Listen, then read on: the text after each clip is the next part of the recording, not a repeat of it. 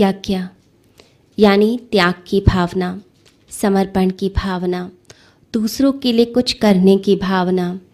जब हम उपयोगी बन जाते हैं इस समाज के लिए, हम कुछ करते हैं, अपने स्वार्थ के लिए नहीं करते हैं, परमार्थ के लिए हम करते हैं तो ऐसा व्यक्ति यज्ञ करता है, उसका जीवन यज्ञ स्वरूप बन जाता है।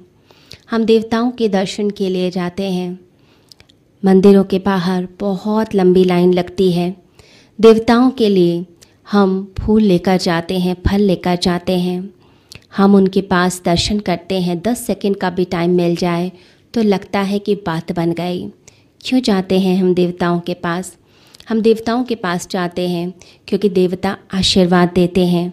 देवताएँ हमारी मुरादें पूरी करते हैं, झोलियाँ भरते हैं तो देवता कुछ देते हैं।